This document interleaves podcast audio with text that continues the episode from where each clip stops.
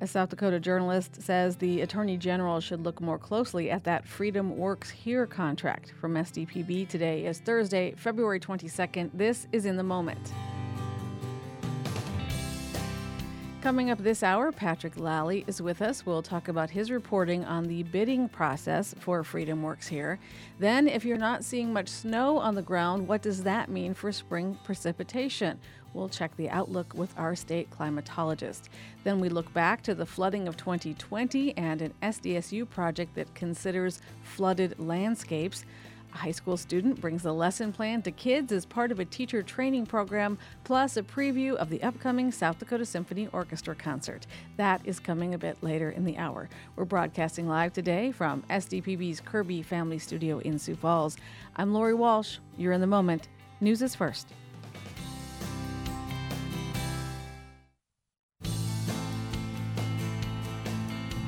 You're listening to In the Moment on South Dakota Public Broadcasting. I'm Lori Walsh. Patrick Lally is editor of Sioux Falls Live. He has stepped into SDPB's Kirby Family Studio in Sioux Falls to open up his reporter's notebook for us. We're going to dive into the reporting behind his story.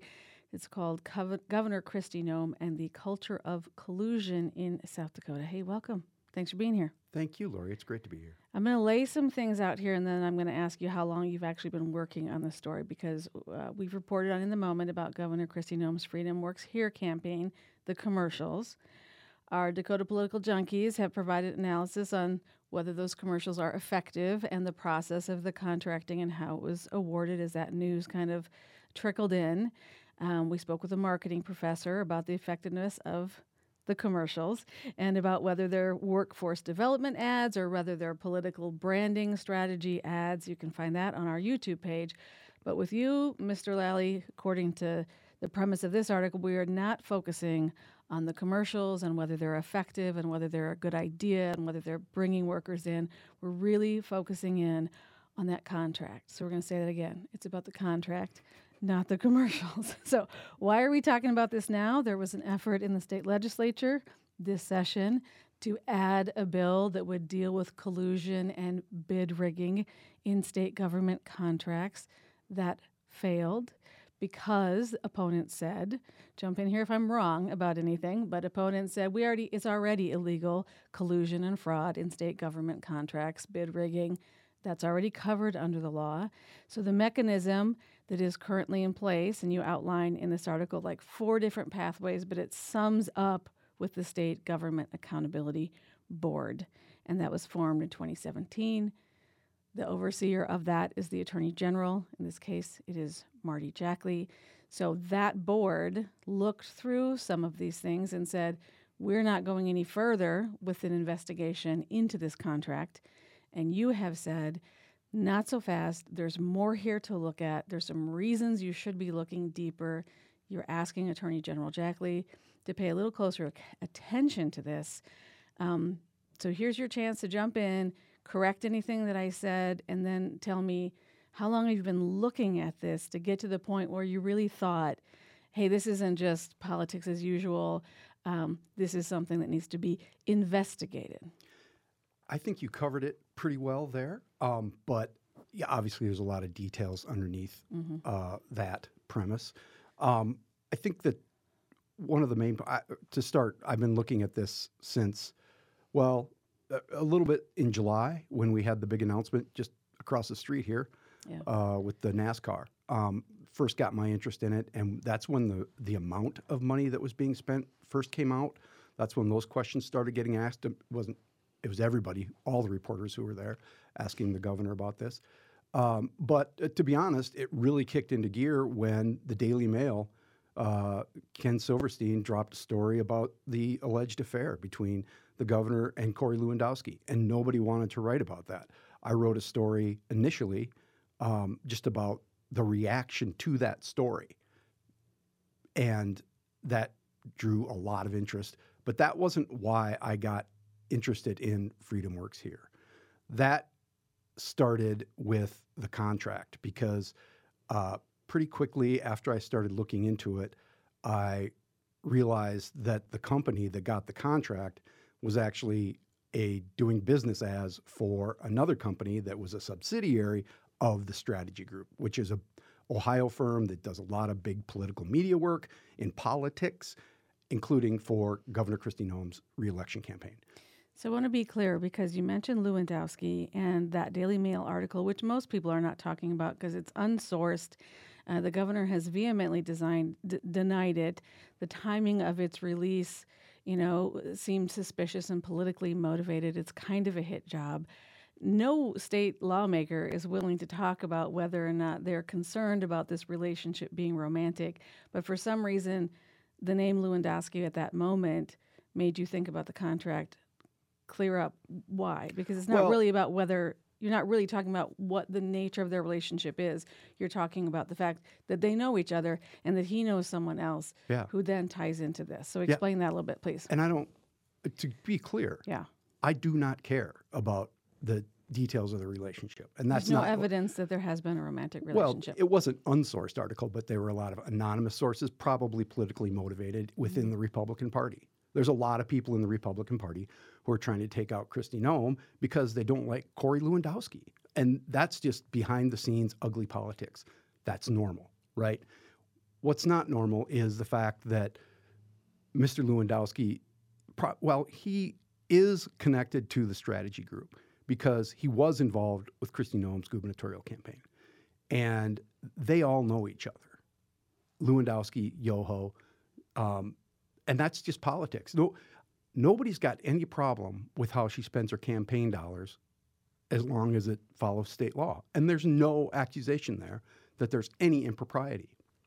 And if Mr. Lewandowski, through his relationships, brought Mr. Yoho in the strategy group, he's the CEO of the strategy group, brought him into uh, that circle, that's fine. I mean, that, that's just normal po- political networking. But then it becomes a public contract. That's a different story. And when you start digging into it, you realize that the strategy group doesn't do this kind of work anywhere else. And I talk to people, former peop, insiders from the strategy group, who said just that. They aren't doing economic development work anywhere else. They are a political campaign firm. And that's fine. And they make a lot of money doing it. They're good at it. all right so let's dive in to the timeline Yeah. i think do you have it in front of you or do you have it I, in your brain? I have it pretty well Okay. in my brain. So the article is right here in front of me. Mm-hmm. You can follow along at siouxfallslive.com if you want to go find the, the full piece that Patrick Lally has written. So you start with November 8th of 2022 when Governor Noem is reelected. Mm-hmm. Uh, workforce development is already something everybody is talking Mm-hmm. about. December 23rd then is the WPA Intelligence political research firm sends a memo to the governor's office of economic development led by steve westra and this is ben yoho who co-signs the memo for wpa intelligence why is that significant For, because it links Yoho to that effort before the contract was ever released, the RFP. At this point, there's no RFP for research, there's no RFP for advertising. It's just a discussion, apparently, between the governor's campaign firm and the GE, GOED, Steve Westra. And that what's really gotten overlooked in this conversation, because I found it late in the process, is that memo. And that memo was leaked to me. It's not public. And it connects Yoho, WPA Intelligence, and Westra in conversations about this with the language that eventually became so this is the company that got the first $100,000 contract to do the, market research. Mm-hmm. They in this memo, that memo becomes the RFP. So the company that got the contract wrote the RFP. Okay. January 7th, that was December 23rd when that memo was sent. January 7th is the inauguration. Mr. Yoho and Mr. Lewandowski are at the inauguration. They're seated side by side. January 10th is when the state of South Dakota publishes the RFP for market research. The 11th, the very next day, strategic media placement, which is part of the strategy group, registers to do business in South Dakota let's stop, stop there. They're not registered to do this business in South Dakota. It's significant. Why? Well, they they have to register as a foreign corporation. I don't use that phrase in the stories because it's confusing. It just means they're an out-of-state company doing business in South Dakota. But the next day, they didn't, and they didn't do any business as strategic media placement. They created another entity called Go West Media, which is a DBA for strategic media placement, which is part of the strategy group. And then the next day, the RFP is released. So in three consecutive days, they create, they file one business, create a second business, and then the RFP is released, and they file their proposal, which when you com- I've only seen one other proposal, but the one other proposal I've seen is 100 and some pages long. Okay. So I'm mean, once again because Yep. people are listening, they Yep. can't read this. So Right. January 10th, the state publishes the RFP for market research. The Mm-hmm. 11th is when the strategy group registers to do business. The 12th is when they register doing business as Go West Media. On the 13th, the proposal for the ad campaign, the RFP, Mm-hmm. $5 million, that is released. And the 13th, they submit their proposal on the same day that the RFP is released. Now, the deadline for this is February 3rd. There are going to be Well, they clearly several several companies that are also going to, um, you know, submit their proposals by April 12th. Mr. Yoho has signed the contract for the Freedom Works here, so they will get the contract. Mhm. And you mentioned in the article, hey, it's subjective. They, this is not this is not about the lowest bidder. Mm-hmm. The money comes first, and then we'll see what you do and what your ideas are, and that we, we pick the one that we think is a good fit. Mm-hmm. So why not say this is subjective? You get to pick Go West Media if you like Go West Media. What doesn't pass the smell test for you? First of all, their their proposal was incomplete. Didn't include many of the points that were in the RFP. Second of all, if you start if if the other firms start to see it as rigged, they're not going to submit proposals. Now you don't have a competitive bid process. Now it's a sham.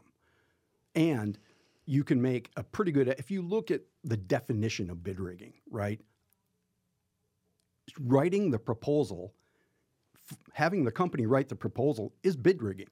I, there's just no other way around that. And that is actually illegal under federal law. Doesn't matter what entity of government you're part of. That is illegal. Federal government has a task force. But they're just questions. And again, Senator Schoenbeck in the last meeting of the e-board on this, executive board said anybody with two eyes and a brain can see that there's a not, part we're not talking about here, which is the part that another company's proposal, creative, Lawrence and Schiller in Sioux Falls, was basically lifted out of their proposal and used in the campaign. So Schoenbeck says anybody with two eyes and a brain can see you lifted this. You and and you and basically he's saying it's subjective. You can do whatever you want. I don't know why you're going through all these lies and to do it. And so it's it is it's clearly collusion. Whether it's illegal is not for me to say. Hmm. But So you can't steal an idea. The idea of the governor dressing up as a welder, maybe all of them said that. What makes you say that it was lifted? Why did Mr. Schoenbeck say, hey, this looks like it's pretty obvious that it was lifted from Lawrence and Schiller's proposal? there was no creative in the strategy group Go West Media's proposal. It was 10 pages long, th- 12 pages long. Um, there was a lot in just generic information about how they buy media. The drawing that's in Lawrence and Schiller's proposal, that's not public, that was, I got it, it was leaked to me, and then the e-board was able to see it, is an exact, it is, it is exactly the image of the welder that becomes one of the commercials. Um, so yeah, you can say the idea of her posing and that's fine, but it is such a direct connection. And in my reporting, sources have told me that Mr. Yoho did not provide any cooperation with the staff at GOED. He did not provide any ideas, did not answer questions, did not do any of that. So they did just lift that. There's no question about it. I want to make sure we get to, in the interest of time, this idea that there are also resignations. Steve Westra is going to approve this, and then he's going to resign. On mm-hmm. April 26th, he resigns. That's going to be effective May 22nd. He signs the contract on May 3rd. Um, how, how are the resignations and the failure of the people who made some of the decisions to appear in front of the State Accountability Board or to be required to appear in front of the State Accountability Board significant in your estimation? Nobody has asked the people who were actually there the question. When they brought uh, Chris Schilken, who is now resigned, who is the current GOED commissioner, in front of the E Board, which is the leadership of the legislature, and can direct this investigation. One of the key people who was involved and was there didn't show up. And they, when Representative Karr, Chris Karr, who should be commended for just trying to get some questions answered, when he said maybe we should talk to Westra, Hugh Bartels, who's the Speaker of the House and chairman of that board at the time, shut it down. He didn't want to talk to Steve Westra. They don't want to ask the questions. That's it. Like you can you, we can quibble over whether or not it's collusion or not, but if you don't even want to know, what what does that say about the legislative leadership who doesn't even want to have the, ask the questions? You can say it's already illegal, but there's you won't know unless you ask somebody who was there. Right now, Chris Schilken has plausible deniability because he wasn't there. What do you think should happen next? They should bring Westra. Somebody should bring Westra eh, or ask him the questions. He signed the contract. He knows more about this than anybody. The, the former marketing director of GOED said it was clear he was told the Go West should get the contract, and it was his job to collect all the data and ask the right questions. He was told to give it to Go West. Who told him? Who told Westra that that's who should get the contract? Did he just make that up and say that's what I think? Or did somebody else tell him? And we don't know because nobody will ask the question. Where is he? I don't know. I actually, I think I know where he is.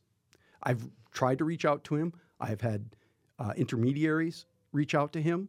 Um, he has left employment uh, with the, the employer that he had afterwards. Mm. Um, so I don't know. I, if he's listening, I would love to talk to him because I think it's, I want him to explain, to answer the questions, to clear his name because he looks like a bad guy here. How long have you been covering state politics in South Dakota? 30 years.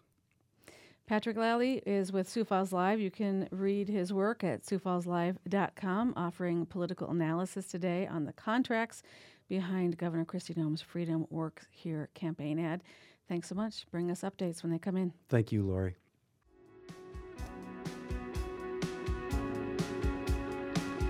Well, we are right on the heels of spring, typically the rainiest month of the year, but we're coming out of what is typically the year's snowiest months, and we saw relatively few flakes. So we're going to explore if the lack of snowstorms and ground cover may translate to fewer rain showers this March.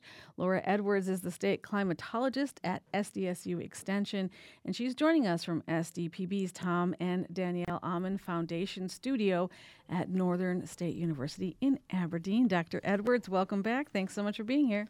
Hi, Lori. Thanks for having me.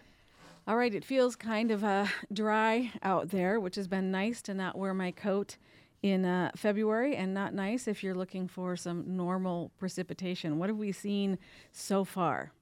You know, I think one of the there's two big stories here, both the snowfall or lack thereof and the temperatures. You know, looking at February so far for the first 3 weeks, we have Aberdeen ranking third warmest February on record, Sioux City similar third warmest, uh, Huron area ninth warmest on record. So, we're seeing temperatures so far for February 19 degrees, 15 to 19 degrees above average in parts of the eastern uh, side of the state.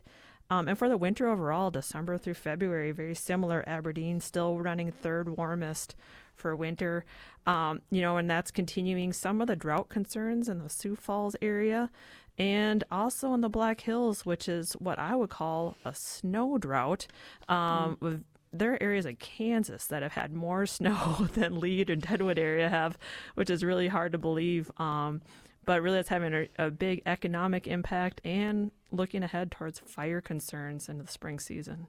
Mm. All right, this is an El Nino year. Do I remember that correctly? Does that how is that impacting this, if at all?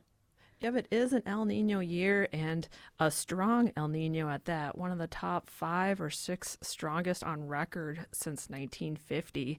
And uh, it is starting to dissipate and is uh, anticipated to dissipate pretty quickly here in March and April. But what that often means and has meant in the past is warmer than average temperatures in the winter, which is exactly what we've had. Um, El Nino doesn't tell us a lot on precipitation. We've seen some wet years, some dry years, and um, certainly this year, I think with the warm temperatures, we've seen more rain than snow. Uh, if we look back, especially at the week of Christmas with some of those Christmas storms, we saw a lot of rain and not much snow. Um, earlier in the winter season. So um, that's what we've seen, but El Nino will not really play a role too much as we go forward into the spring um, and into the summer. All right, let's talk about the outlook for March through May. New numbers in. Yep. So the outlook from the Climate Prediction Center uh, from NOAA, from NOAA, it was just released just a week ago. And uh, looking like our warm trend at least will start into March. And for most of northern, northwestern South Dakota, we are looking at uh, chances leaning towards warmer than average temperatures for March overall. On the southern half of the state, uh, not quite as much certainty there. Uh, so we have equal chances of warmer, cooler, or near average temperatures for March. And um, that's also true for March through May for the spring season overall. Um, on the side of precipitation, though, we do see um, increased chances for wetter conditions uh, in the southwestern and south central parts of South Dakota uh, for the month of March. It looks like a little more active weather pattern there and, and going down over Nebraska and Kansas. But as we look ahead towards the spring, it doesn't look like that pattern will hold uh, for precipitation. Um, but as you said, Lori, we're heading into the wettest time of year. So I think even just timely rains, even something near normal amount of rainfall uh, through May will be just fine and, and will will keep us in good standing at least as far as avoiding more more drought or more severe drought. All right, we will keep an eye on that and welcome you back soon, Dr. Laura Edwards, South Dakota State climatologist. Thank you so much for the update. Yep, thank you.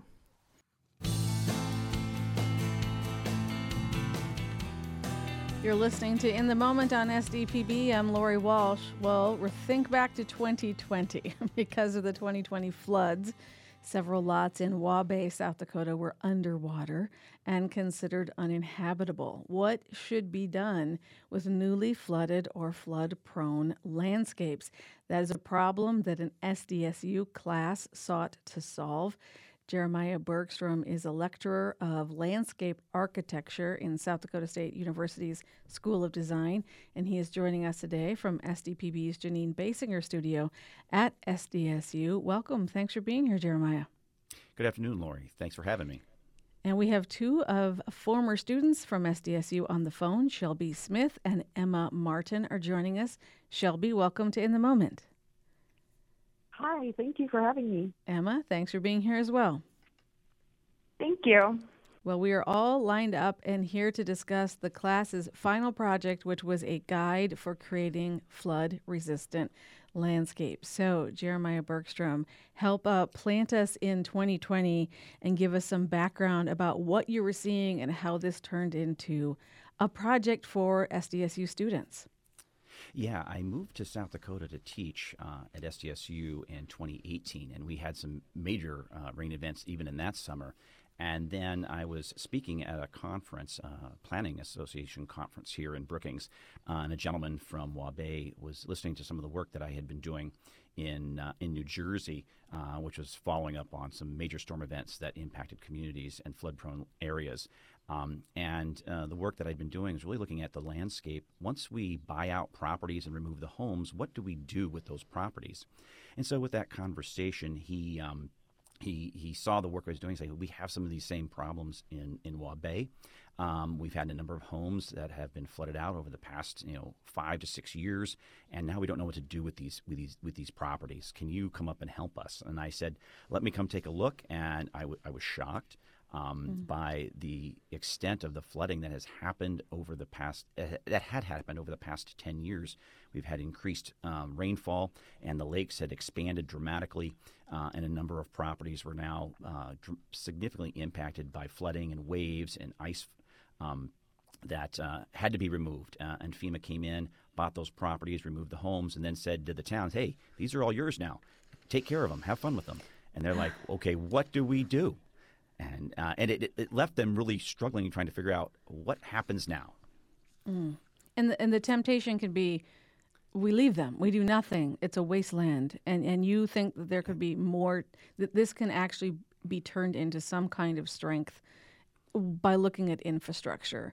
I want to um, give you a chance to sort of address that big picture and then i'll bring these students in to talk about how they kind of entered the projects and some of the the big questions they started asking so there's the tip for shelby and emma about what i'm going to ask them next but you tell me a little bit about why not just leave them be Yeah, and so I look at these these landscapes, and we try to look at these landscapes as infrastructure, green infrastructure. And the class that that Emma participated in really worked with Waubay. Um, unfortunately, it was over uh, COVID year, so we weren't able to go up there and engage with them one on one. But we we worked. Um, with them as best we could uh, remotely to really reimagine what these landscapes could be in terms of assets uh, and, and, and areas that could be enhanced to uh, absorb floodwaters as well as um, provide habitat and, and protect the water quality of the lakes. The lake, the community depends on those lakes. And so Emma really worked with us uh, through that class, as one of the students in that class. And then after that, helped me outline and begin to do some more research with my colleagues at Rutgers to create the document um, that we, we, we just completed. And, and, and Shelby then was a key player in, in helping us to, to craft that document for, um, for final production. Emma Martin, you had to do this remotely. I've just, my heart, your college uh, life interrupted by the pandemic as it was. Did you see that? You, well, you didn't see that as something to shut down. You saw that as an opportunity to work around. Tell us about how you entered this project and, and some of the big questions that you were asking yourself about how to move forward. Yeah, so this project was um, uh, it was essentially a semester long project where we started by looking at the history and the um, current context of Waubay in 2020. You know, how did Waubay start? What is its current infrastructure? What are its current needs? You know, what's its population? And so we worked as a class. We worked our way up from that to here are some potential uses. Um, uh, my uh, my proposal specifically was pocket prairies, so small areas of native grasses, plants, shrubs, and um, you know we, as a class, started to look at how we could implement those our ideas in specific properties. So I was given a property that was heavily flooded.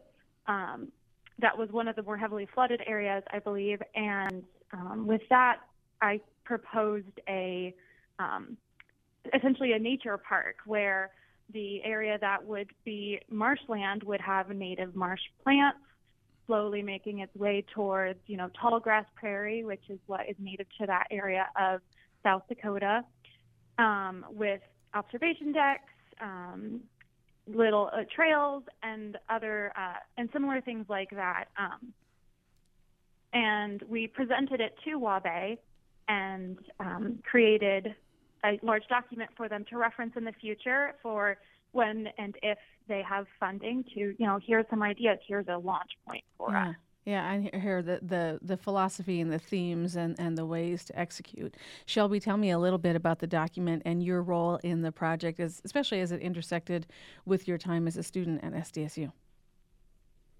Yes, so I worked on laying out um, the content of the primer. So, kind of deciding colors, um, putting certain colors for certain chapters, um, putting together graphics. I also chose fonts, and then also just laying it out. Like, how how is this going to look, chapter by chapter? Um, what photos should go where? How should this be laid out so when people are reading it, um, they're reading it in in a way that isn't how do I want to say it? I'm losing my words here. It not Um, overwhelming to them. easy for them. Yes, yes, exactly. Thank you. Um, but yeah, so it was just really laying out the graphics of it, um, the content, and bringing that all together. One of the things I love about the connectivity between these two things, Shelby, is that, you know, design can be invisible. Like maybe no one's going to notice or point out that, but it is integral to what you're trying to accomplish with clarity of information and the aesthetic and all of that. What what inspired you about the work some of the other students had done and put together and the work of Jeremiah when you were doing your part to say, "Hey, I'm I'm woven into this as well." It was, I think, the biggest thing that was the most inspiring is how we could bring everything together. Um, all of our ideas, um, the variety of knowledge and expertise, and just seeing all of that. I mean, landscape architecture was a completely different um, area for me. Yeah. So being able to work with them and bring it all together was, and seeing the end product was truly inspiring, and be able to create a guide that is ultimately going to help not only New Jersey communities but communities across um, North America. Jeremiah, this this guide that you put together is is the first of its kind, which seems surprising to me. Did that surprise you that this that this wasn't something that had already been done multiple times in multiple communities?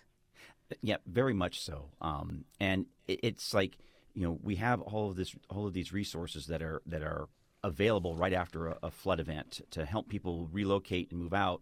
But those resources stop as soon as those homes are removed, and there really has not been any guidance or direction other than saying you can't do X, Y, or Z now that we own this property, or now that you own this property, it's protected from you know building future homes on it or paving it. Uh, it needs to be you know able to flood and, and not cause any damage to any prop any structures on it. And so that to a lot of people that means we can't do anything, but there are things we can do, and that's never been provided to communities in the past. And and this document again, it's a multidisciplinary, interdisciplinary work. Um, uh, uh, Emma has a background in community regional planning. Uh, Shelby is a graphic design student. I had another landscape architecture student working with me, and then we're collaborating with ecologists and, and engineers in, in, in, New Jersey on this. So it, it really takes a lot of um, a very broad perspective to, to tackle this issue, and then in our challenge uh, as designers, uh, again, the work that, that Shelby did was key in helping us to try to convey a lot of this technical information in a way mm-hmm. that a very broad audience could understand. Uh, as they yeah. begin to wrestle with what do we do with these landscapes once we now own them and they, they, we've either purchased them or they've been given to us by a state or a federal entity to say, hey, they're, for, they're yours to care for. How do we make them not a burden but an asset? And, and really a green infrastructure asset because these flood prone landscapes do protect us, uh, and they need to be seen as an asset rather than uh, a liability.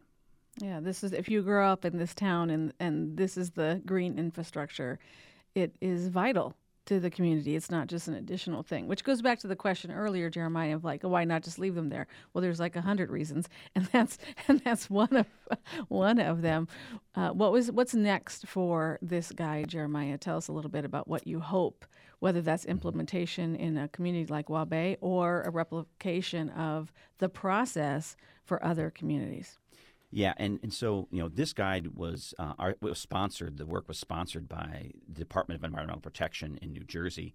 Um, as looking at this, and I've been speaking with others here uh, in in, um, in, our region, thinking about this concept and, and, the work that we've done, and the principles apply anywhere uh, in terms of beginning with this uh, ecological restoration approach, but we need to translate that. Flooding is a little bit different here in our region. We have rivers and rivers and streams that are impacted by dikes and levees and agriculture.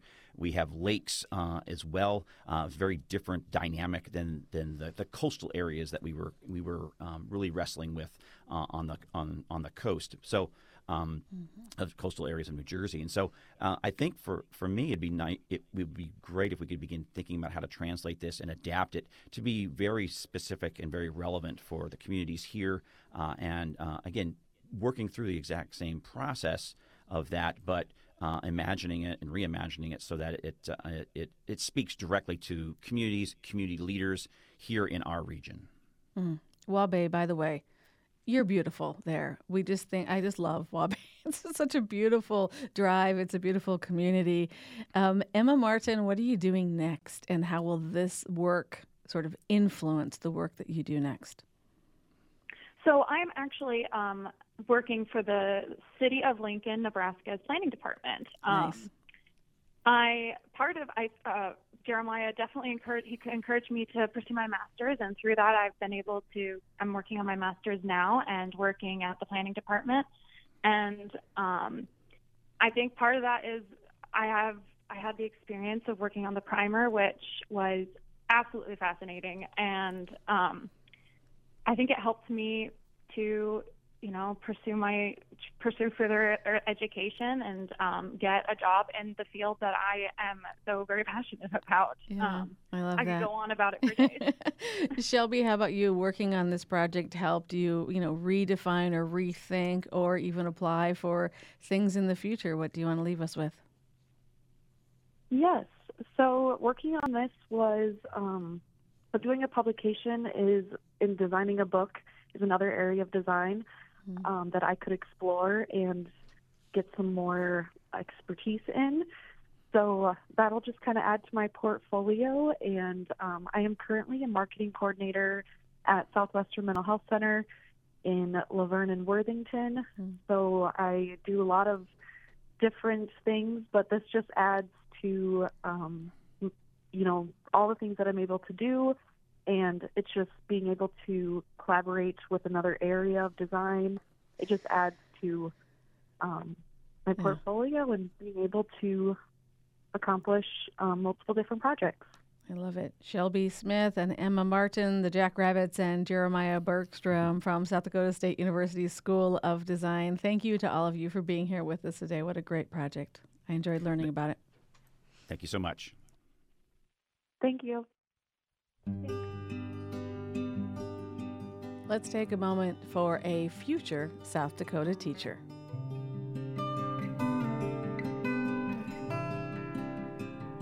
There are hundreds of open teaching positions across the state. Lawmakers are working to make South Dakota teachers' salaries more competitive in comparison with our neighbors in hopes of addressing the issue.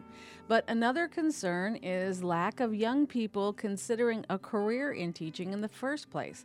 The next episode of South Dakota Focus looks at different approaches to solving the teaching shortage. One of those solutions is a group called Educators Rising. It gives high school students firsthand experience teaching through class materials and competitions.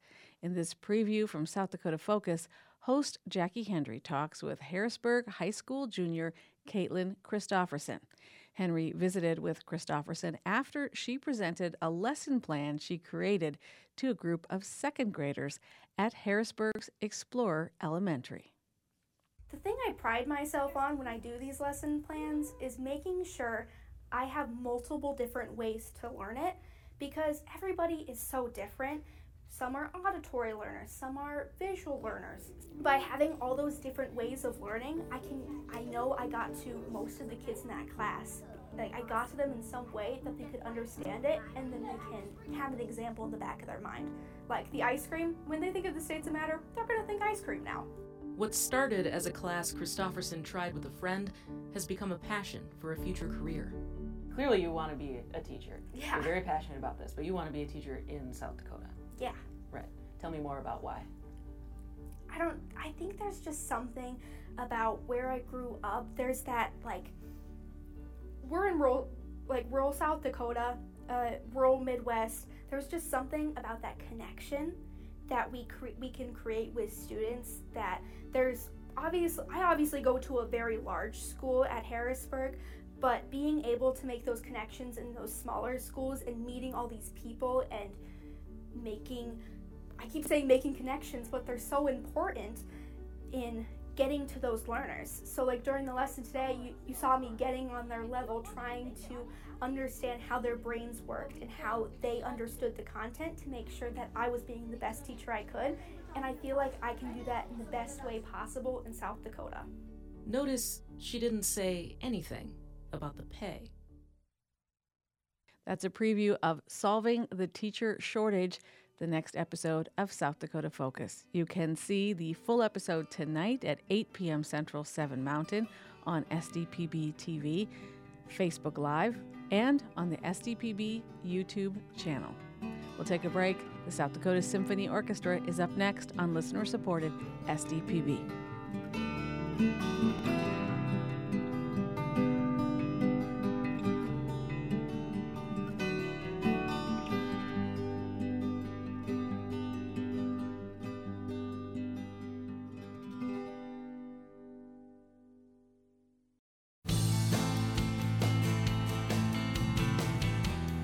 Listening to In the Moment on South Dakota Public Broadcasting. I'm Lori Walsh. Celebrated pianist Joyce Yang is taking the stage with the South Dakota Symphony Orchestra this weekend in Sioux Falls.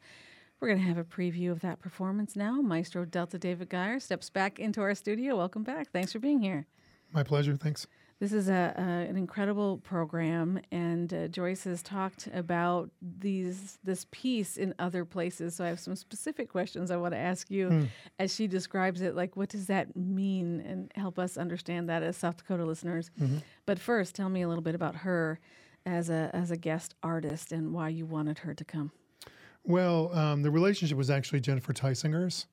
Um, I've never worked with Joyce before, but Joyce went to summer uh, Sun Valley Summer Festival when Jen was there, and um, also Bravo Vail, I believe. But so, um, so Jen brought her to me. I was aware of her, of course, because she's an international name. Okay. Um, but uh, you know, this is uh, you know we have a lot of wonderful guest artists come through, but then we have people that we pay honestly pay pay a little bit more for, and uh, and you know a little higher profile, and Joyce falls into that category. So people are going to be excited to see her because it's her. Mm-hmm. What does she bring to the stage? Well, I mean, the, the biggest piece of ear, ear candy that we have, Rachmaninoff's Second Piano Concerto. it's, honestly, it's uh, you know, it's just so so gorgeous and powerful, uh, and it's been you know an it's been a an audience and musician favorite for over hundred years. So, like, and there's a reason for that. So, yeah, and Joyce's interpretation. She she brings a lot of passion to it, a lot of fire. So Yeah, she she uses words like, um, you know, learning how to be the protagonist of the piece and the color and the narrative arc of it, and it's it's language that I think is is interesting when you meet with these guest artists and you find out their creative process, which might be different than the one who came before, which might be different than your creative process or from Dusuk Kim's creative process. What do you need to know about how they do their work, if anything? Or do you just need to know that they can take the stage, do the performance, fit into the orchestra? Like, what are you looking for as far as like how they prepare that gives you confidence or enthusiasm to have someone here? Well, I mean, Joyce has a long track record, and and with this piece, so there was never any question about that. Um, you know, as a as a conductor, I'm a servant. I'm a servant first of all to the composer, um, to the musicians, the orchestra, the audience. Um, but it's it's doubly so for a concerto because um, it's not it's not me, you know, imposing my interpretation on the piece as much as it is me trying to support the interpretation of the soloist. So that's the, and that's always a you know it's a negotiation. Um, I really need to just know what what she's doing, hear her play. I don't really mm-hmm. need to hear her talk about it. Yeah. I just need to hear her play, and then we all need to hear her play, and, and we adapt as we go. That's the way it always is. Servant to the composer. Always, always. How much do you have to know about the composer, and do you learn that from the piece or from? I'm digging at something because I always hmm. want the text, Yeah. and you're like, I don't, I don't need her to talk about it. I'm like, I do, but for you, so when you're trying to get to know the composer, is it just through the notation on the page and how they created, or you like the whole biography of hmm. Rachmaninoff and you know the Russian Revolution and where he fits into mm-hmm. this? Like, how do you serve that? Yeah, no, it's a it's a big big process. I mean, we'll talk about Schubert in a moment, but that was a mm-hmm. deep dive for me. The um, so it it's always it, it's always biographical, historical, sociological, like understanding all of that for a piece of music, and um, and then you know you you get that in the music itself. To uh, some composers more than others, like it's unmistakable in in the music of Bach and his spiritual life and and his place in the Lutheran Church, or the music of Beethoven and his the time of you know in the Vienna during you know the you know Napoleon and all of that. I mean, it, it all comes out in the music. It's Mm. it's really really something. But if you don't, I mean, of course you can just play the music. can yeah, you can just it, play it yeah. off the. But Yeah. you know that that kind of interpretive depth only comes with a lot of time and effort. So tell me about Schubert. Well, Schubert, you know, for those people this is who've been. We've ch- we've switched tracks a little Yeah. bit too. That was the Rachmaninoff, and now we're talking about what is the Schubert piece that you're playing. Well, Schubert Symphony Number Nine, uh, his last symphony. So, I mean, this is let's just acknowledge this isn't a very atypical Gier program because there's no contemporary music on this program, Right, which right. some people will uh, be really happy Yeah, about. some people are so happy that yeah. that and other people will, you know, wish that there was something else. they will appreciate you the Gier typical Yeah, program that's more. Right. so, um, but Schubert, those who've journeyed with me um, these almost 20 seasons now, uh, haven't, our audiences have not gotten much Schubert. Mhm. Um, and one piece I've played in my 20 seasons. Um, Schubert used to be firmly ensconced in the pantheon, pantheon of of classical composers, right up there with Beethoven and Mozart and everybody else. Um, with the decrease, I would say, in uh, in music education, um, arts education, humanities in general, in the schools. Uh, over the last few decades, uh, Schubert has has uh, been demoted somewhat um, not because he was deserving to be, but just because that, you know, our our canon, as it were, shrinks and shrinks because of lack of familiarity. Okay. So, um, and I I have to confess that for myself, it was a um, a bit of a um, my own unfamiliarity. I mean, I'm not a pianist, um, and I'm not a string player. So those are the people who are most familiar with Schubert. Um, I have conducted his earlier symphonies before, and I've always come away with a kind of, yeah, yeah, okay, yeah, it's really good music, but I didn't really get it. So I knew that coming to this piece, his magnum opus, that I had to do a deep dive. So I spent the entire month of May with Schubert last year. Once the season was over, nothing but Schubert for an entire month. Over a hundred songs, all six masses, lots of chamber music before I even touched the Schubert Ninth, and it's a monumental work. So we're I'm looking forward to digging into it. This orchestra's never played it in its over a hundred year history. So yeah, And let me tell you, I'm going to editorialize at the end of the hour. That is all going to show up on the stage um, this weekend. The concert's on Saturday, February 24th at the Pavilion. It's at 7:30. We're going to put more information up on our website at sdpb.org/slash news. That devotion, that dedication, that knowledge, that experience, that trust that you've built with the orchestra and the audience, that is all on the stage. Um, if you pay just a little tiny bit of attention. and if you don't, you're going to still have a really good night. So, Delta David Gier, Maestro, thank you so much for being here. We appreciate your time. thank you. That is our show for today. We hope that it served you from all of us at SDPB. We thank you for listening.